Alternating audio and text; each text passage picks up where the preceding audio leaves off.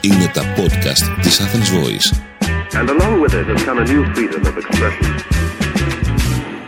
Λοιπόν, είμαστε εδώ και πάλι σε αυτό το δεύτερο μέρος των podcast Athens Voice. Μάκης Προβατάς, η σειρά είναι Athens Voice Politics και έχουμε τη χαρά την επόμενη της ψήφισης του νομοσχεδίου για την ισότητα στο γάμο των ομόφυλων ζευγαριών να έχουμε ε, τον κύριο Αλέξη Πατέλη. Ξαναλέω, το πρόσωπο το οποίο αναζητούν όλοι να μιλήσουν, κυρίως γιατί έχετε κατηγορηθεί κιόλας ότι εσείς ήσασταν που σπρώξατε αυτό το θέμα να προχωρήσει. Ναι, ότι, ότι είμαι αιμονικός, ότι... Ε. Ε, θα σας πω, για πο- μεγάλο χρονικό διάστημα όλο αυτό το πράγμα με είχε προβληματίσει βαθιά. Ναι. Γιατί εγώ δεν έλεγα τίποτα και είχαν βγει άρθρα ότι είχα απειλήσει να παραιτηθώ, ότι ξέρω εγώ, το μόνο που σκέφτομαι είναι αυτό κτλ.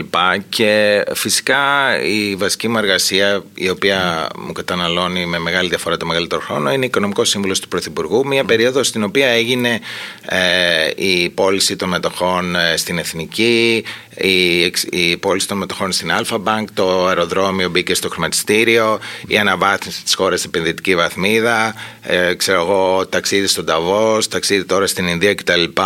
Και σε τέσσερις μήνες ε, μπορώ να κάνω δέκα συνεντεύξεις για οικονομικά και ένα για αυτό το θέμα και με σορμπάζει σε αυτό το θέμα.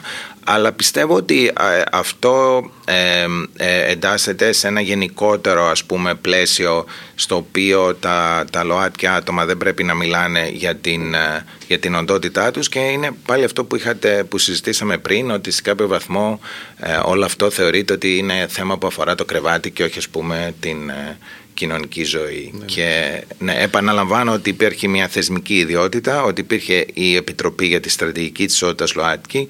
Ε, θέλω να σας υπενθυμίσω ότι πριν από μερικές εβδομάδες παρουσιάστηκε η στρατηγική για τα ΑΜΕΑ 2024-2030 και κανείς δεν βγήκε να πει γιατί ασχολείστε με τα ΑΜΕΑ ε, που δεν είναι ας πούμε η μεγάλη πλειοψηφία του ελληνικού λαού. Άρα λοιπόν ε, και βέβαια ε, να προσθέσω ότι και σε κάποιο βαθμό είναι και λίγο προσβλητικό προς τον Πρωθυπουργό να λέει κανείς αυτό. Λίμωνο αν ο Πρωθυπουργός, ε, πόσο μάλλον αυτός ο πρωθυπουργο ε, επηρεάζεται από έναν συμβουλό του ή από ένα ε, στελεχός του. Είναι ένας άνθρωπος ε, που είναι ε, βαθιά ε, μορφωμένος, έχει μια ιδεολογία ε, και έχει μια στρατηγική στην οποία ε, ακολουθεί την ισότητα σε πάρα πολλές διαστάσεις. Επαναλαμβάνω, όλες αυτές οι στρατηγικές που εκπονήθηκαν και υλοποιούνται δεν είχαν εκπονεθεί και δεν είχαν υλοποιηθεί από προηγούμενες κυβερνήσεις οι οποίες βλέπανε αυτά τα ζητήματα ε, αποσπασματικά. Τώρα μια που λέτε αυτό για τις μικρές ομάδες μου θυμήσατε κάτι, θυμάμαι μόνο το 40% ότι ισχύει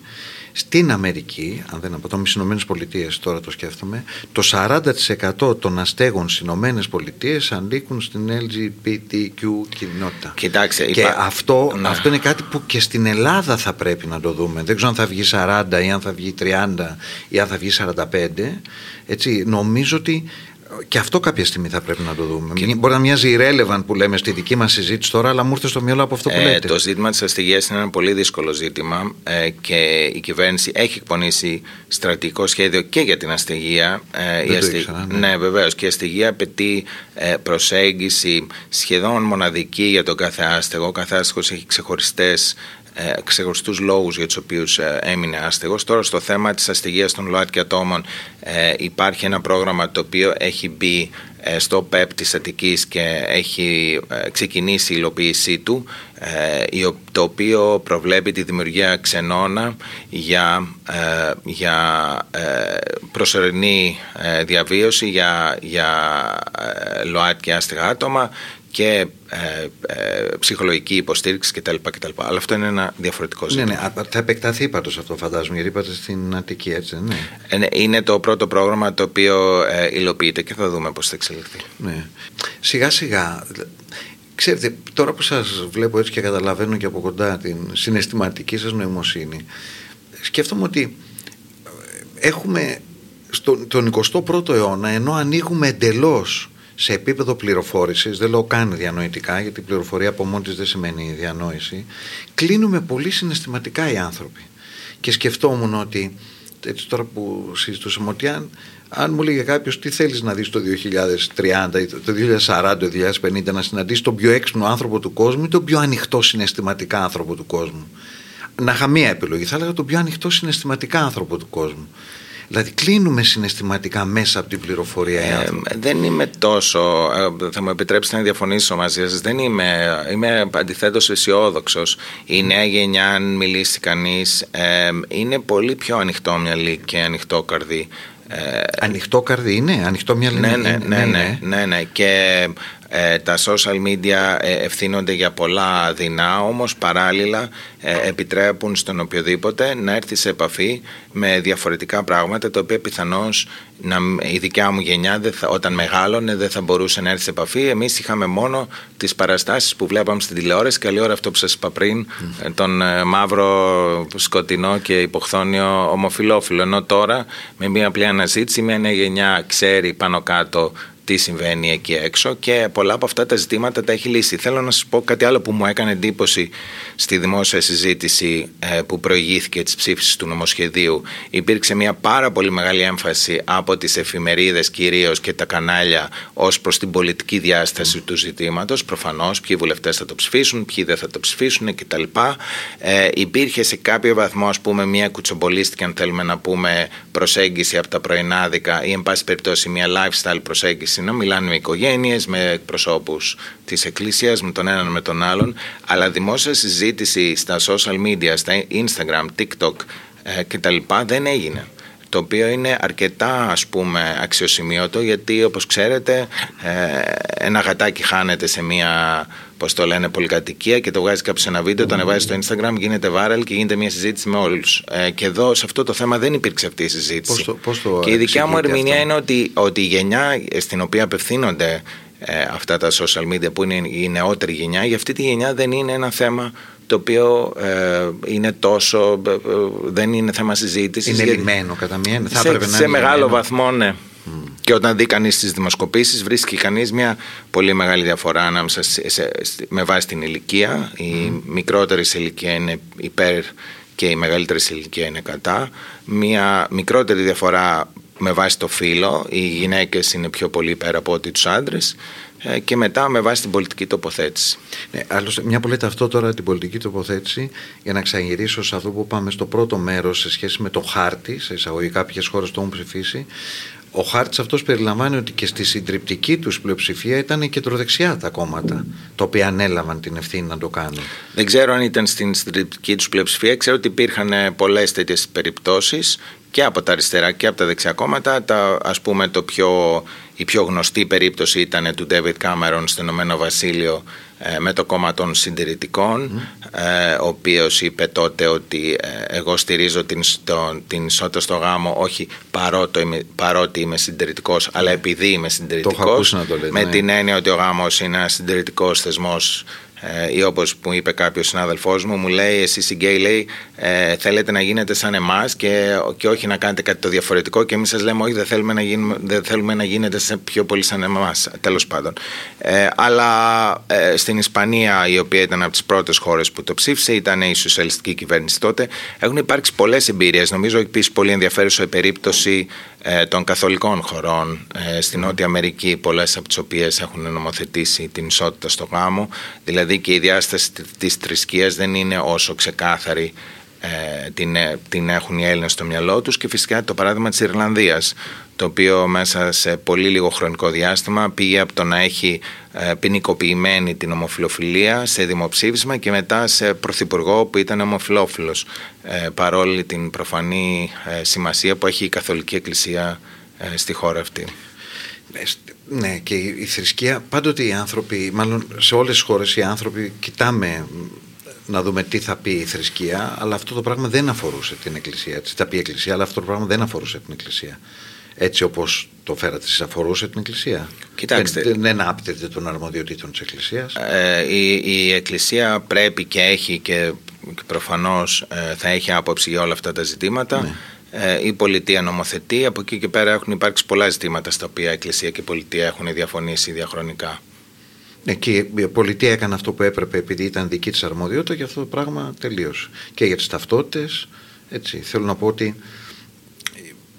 κάποια, κάποια στιγμή, εγώ για να είμαι ειλικρινής, δεν είμαι θρησκευόμενος, σέβομαι απόλυτα όμως ε, τη σημασία στην Ελλάδα ιδίως της Εκκλησίας, το ρόλο της Εκκλησίας, κυρίως το σέβομαι γιατί μέσω της Εκκλησίας διατηρήθηκε η ελληνική γλώσσα που είναι βασικός πυλώνας για να υπάρχει ένα έθνος μέσα στους αιώνες, αλλά κάποια στιγμή οι αρμοδιότητες είναι διαφορετικές, οι ευθύνες είναι διαφορετικές και εδώ ήταν. Όλοι μας ε, αναγνωρίζουμε και σεβόμαστε την ε, σημασία και της εκκλησιας Ε, και μάλιστα τώρα μια που λέγατε αυτό πριν σκεφτόμουν ε, τον Άλαν Τούρινγκ. Μου έρχεται στο μυαλό διαρκώς ο Άλαν Τούρινγκ.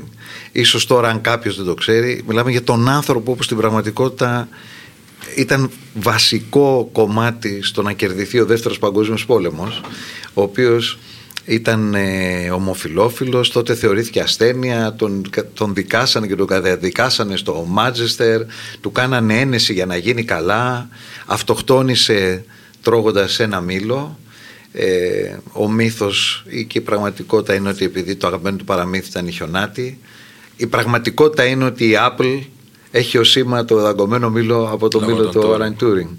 Ε, και σκέφτομαι ότι πόσοι άνθρωποι έχουν τραβήξει ασύλληπτα, αδιανόητα πράγματα για να φτάσουμε πάλι εδώ τόσα χρόνια μετά να ξανακουβεντιάζουμε μερικά από τα αυτονόητα. Στη διάρκεια της ιστορίας του ανθρώπου που έχουν τραβήξει αυτά τα... Και στην ελληνική ιστορία υπάρχουν πολλές περιπτώσεις ομοφυλόφιλων, σημαντικών ανθρώπων που ήταν ομοφυλόφιλοι, οι οποίοι δεν αναγνωριστηκαν ως, ε, ως τέτοιοι κατά τη διάρκεια τότε, αλλά εκ των υστέρων είναι τελείως προφανές, τόσο πολύ απλό πράγμα, ο Τσαρούχης. ε, ο οποίος. Ε, Χατζηδάκης. Ναι, ο Χατζηδάκης. Ανατρέχουμε κατευθείαν και στα πρωτοσέλιδα εφημερίδα, τώρα μην την αναφέρουμε, δεν είναι θέμα του podcast, που έλεγε όποιος έχει στοιχεία να ναι. Δηλαδή τι έχει συμβεί, που δεν είναι και πολύ παλιό, δηλαδή είναι μόλις πριν από 35 και 40 χρόνια. Ή και το πρόσφατα η ιστορία που έγινε με το Netflix και το Μεγάλο Αλέξανδρο, το αν ναι, ήταν ναι, ναι. ή όχι, πράγματα ας πούμε, το οποίο είναι. Εντάξει. Έχουμε. Ε, εδώ θέλω να, να επανέλθω σε αυτό που είπατε στην αρχή τελικά την ελληνική κοινωνία δεν τη θεωρείτε συντηρητική; Ε, δεν, δεν, δεν μ' αρέσει να βάζω ταμπέλες ε, ε, θα επιχειρηματολογήσω τώρα ενάντια σε αυτό που είπα πριν ε, να πούμε ότι και να επανέλθουμε σε αυτό που είχα πει πριν ε, για τον κύριο Κασελάκη ότι απλώς δεν υπάρχουν και πάρα πολλοί ανοιχτά ομοφιλόφιλοι άνθρωποι στην Ελλάδα. Ε, άντρες για παράδειγμα έχουμε διάφορους, ε, γυναίκες όμως αν δεν κάνω λάθος δεν υπάρχει ούτε μία διάσημη ε, ανοιχτά λεσβία. Υπάρχουν διάφοροι άνθρωποι οι οποίοι υποπτευόμαστε ότι είναι mm-hmm. γυναίκες ομοφυλόφιλες, είτε τραγουδίστριες, είτε πολιτικοί, είτε οτιδήποτε, αλλά καμία η οποία να έχει πει ανοιχτά ότι εγώ είμαι ε, λεσβία. Και οπότε είναι λογικό ότι ο κόσμος να μην έχει ε, στο μυαλό του αρκετές παραστάσεις για να καταλάβει τι θα μπορούσε, ε, πώς θα μπορούσε να είναι ένας ομοφυλόφιλος και να παρασύρεται από καρικατούρες ή από αυτά που βλέπει σε ταινίες ή στην τηλεόραση. Για παράδειγμα, ε, αν δει κανείς ιστορικά ταινίες από το Hollywood, για κάποιο περίεργο λόγο οι γυναίκες λεσβίες συνήθως ήταν και δολοφόνες δολοφόνοι. Ήτανε... Το Μάνστερ θυμάμαι τώρα. Ναι, τώρα για ποιο ακριβώς λόγο δεν το ξέρω. Ναι. Υπήρχε μια καρικατούρα που, ας πούμε, αν τη σκεφτεί κανείς, δεν έχει καμία λογική, αλλά αυτή ήταν η καρικατούρα. Αντίστοιχα στι ελληνικές κομμωδίες στο παρελθόν, ε, οι ομοφυλόφιλοι πάντα ήταν, ας πούμε, οι γελοτοποί. Οπότε Σωστό, ναι. όλα αυτά τα πράγματα παίρνουν χρόνο για να αλλάξουν και αν δεν υπάρχουν και πολλοί άνθρωποι οι οποίοι μιλάνε για αυτό που είναι, ε, δεν μπορεί να αλλάξει η κατάσταση. Αυτό θα λέω είναι και η δικιά μου προσωπική απάντηση στην ερώτηση ε, γιατί μιλάς και εν πάση περιπτώσει ε, τι μας νοιάζει να σε ακούμε. Δεν χρειάζεται να με ακούσετε, όποιος θέλει μπορεί να ακούσει το επόμενο podcast ε, αλλά στο βαθμό στον οποίο ε, είναι σημαντικό να υπάρχουν διαφορετικοί, διαφορετικοί άνθρωποι στο δημόσιο λόγο οι οποίοι την χάνει να είναι και ομοφιλόφιλοι ελπίζω και εγώ να μπορέσω να συνεισφέρω σε αυτό. Και δεν θα μπορούσαμε να ολοκληρώσουμε ένα τέτοιο podcast εάν, μια που αναφέρατε πριν για τις ε, γυναίκες οι οποίες δεν δηλώνουν τόσο εύκολα ανοιχτά ότι είναι λεσβίες, για τους ακτιβιστές. Ε, ο ακτιβισμός αυτή την περίπτωση, σε αυτή τη, βοηθάει, πώς τον κρίνετε, με ενδιαφέρει πάρα πολύ η δική σας ματιά.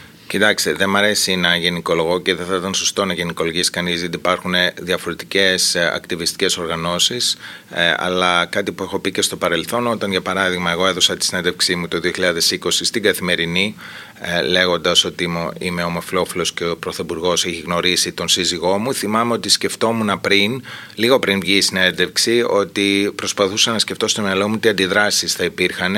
Δεν μπορούσα ποτέ να φανταστώ ότι από τις πιο έντονες αντιδράσεις που θα, που θα, θα ζούσα, αρνητικές, να είναι από τις ίδιες τις ακτιβιστικές οργανώσεις οι οποίες μου επιτέθηκαν λέγοντας ότι εσύ είσαι προνομιούχος, ε, ότι πώς το λένε, τι μας λες, ότι ο σύζυγός σου δεν είναι σύζυγος, ότι είσαι δεξιός και είσαι ένα δεξιό κόμμα και γίνεται pink washing κτλ. Και, και δεν έχω καμία αμφιβολία ότι θα δεχτώ επιθέσεις και για αυτή τη σημερινή συνέντευξη ε, για αυτά τα οποία λέω.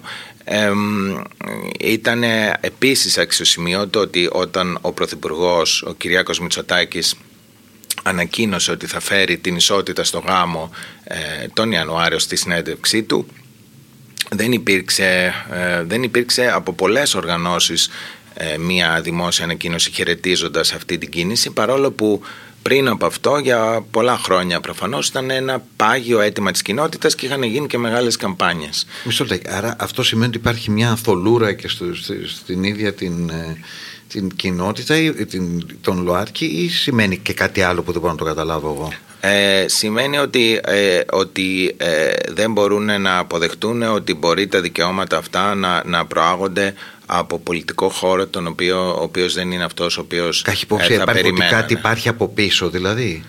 Νομίζω είναι μια άρνηση σε κάποιο βαθμό ότι τελικά είναι η Νέα Δημοκρατία και ο Κυριάκος Μητσοτάκης αυτός ο οποίος ε, νομοθέτησε την πιο σημαντική ε, μεταβολή και στα όχι αριστερά ας πούμε. Και όχι αριστερά, σωστά.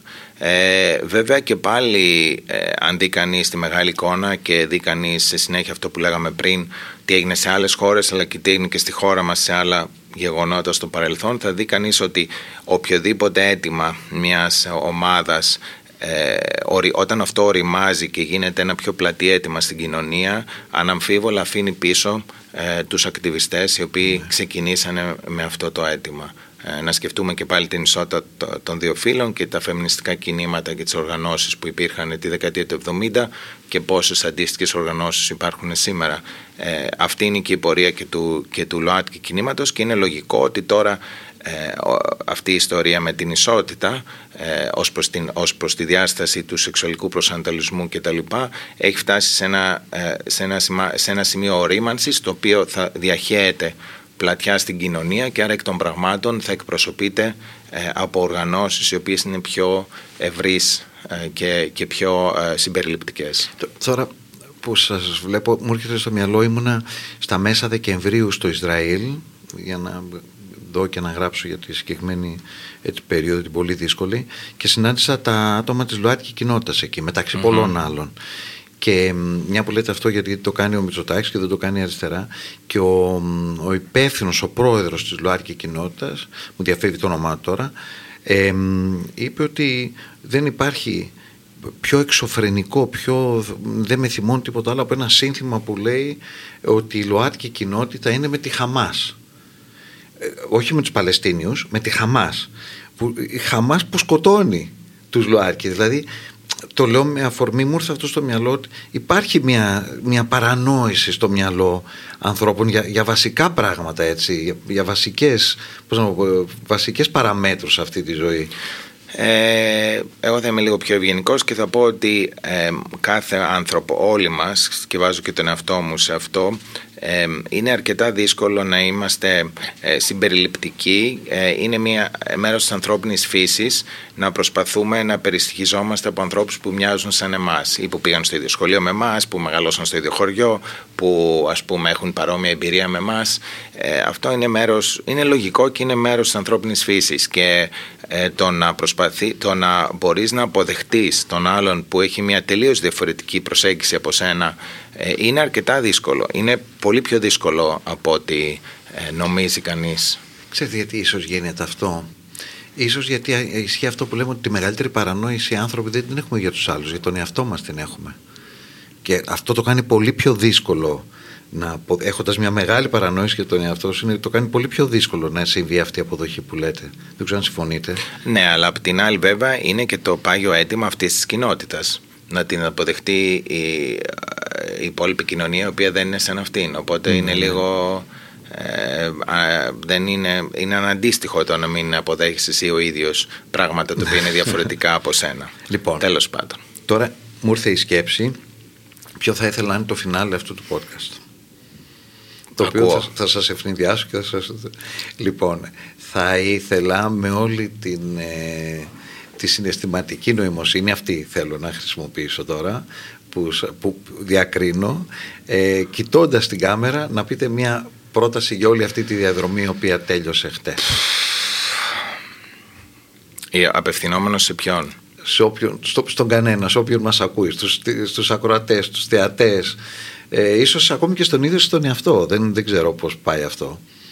Σε, σε όσους έχουν λοιπόν ε, παντρευτεί, τους καλώ να θυμηθούν να πάνε πίσω στην ημέρα εκείνη του γάμου τους και να κλείσουν τα μάτια τους και να θυμηθούν πώς αισθανόντουσαν εκείνο το πρωί ε, όταν ντυνόντουσαν, όταν αντικρίσαν για πρώτη φορά τον ή την συ- ε, μελλοντικό του σύζυγο ε, και με την, ε, τους φίλους και την οικογένεια που τους, ε, τους ε, κοιτάζανε, τους φωτογραφίζανε, τους χειροκροτάγανε και να σκεφτούν ότι απλώς και οι άνθρωποι που ελκύονται από άτομα του ιδίου φύλου στη βάση τους και αυτοί οι ίδιοι είναι σαν εσάς και απλώς θέλουν το ίδιο πράγμα. Ευχαριστώ πάρα πολύ. Ευχαριστώ, Εγώ ευχαριστώ. για την ευγένειά σας, για την δομημένη σκέψη. Να είστε κι εσείς καλά και όλα είναι καλά. Γεια σας. Ήταν ένα podcast από την Athens Voice. Μπορείτε να ακούσετε τα podcast της Athens Voice στο athensvoice.gr και στο Spotify, στο Apple Podcast και το Google Play Music.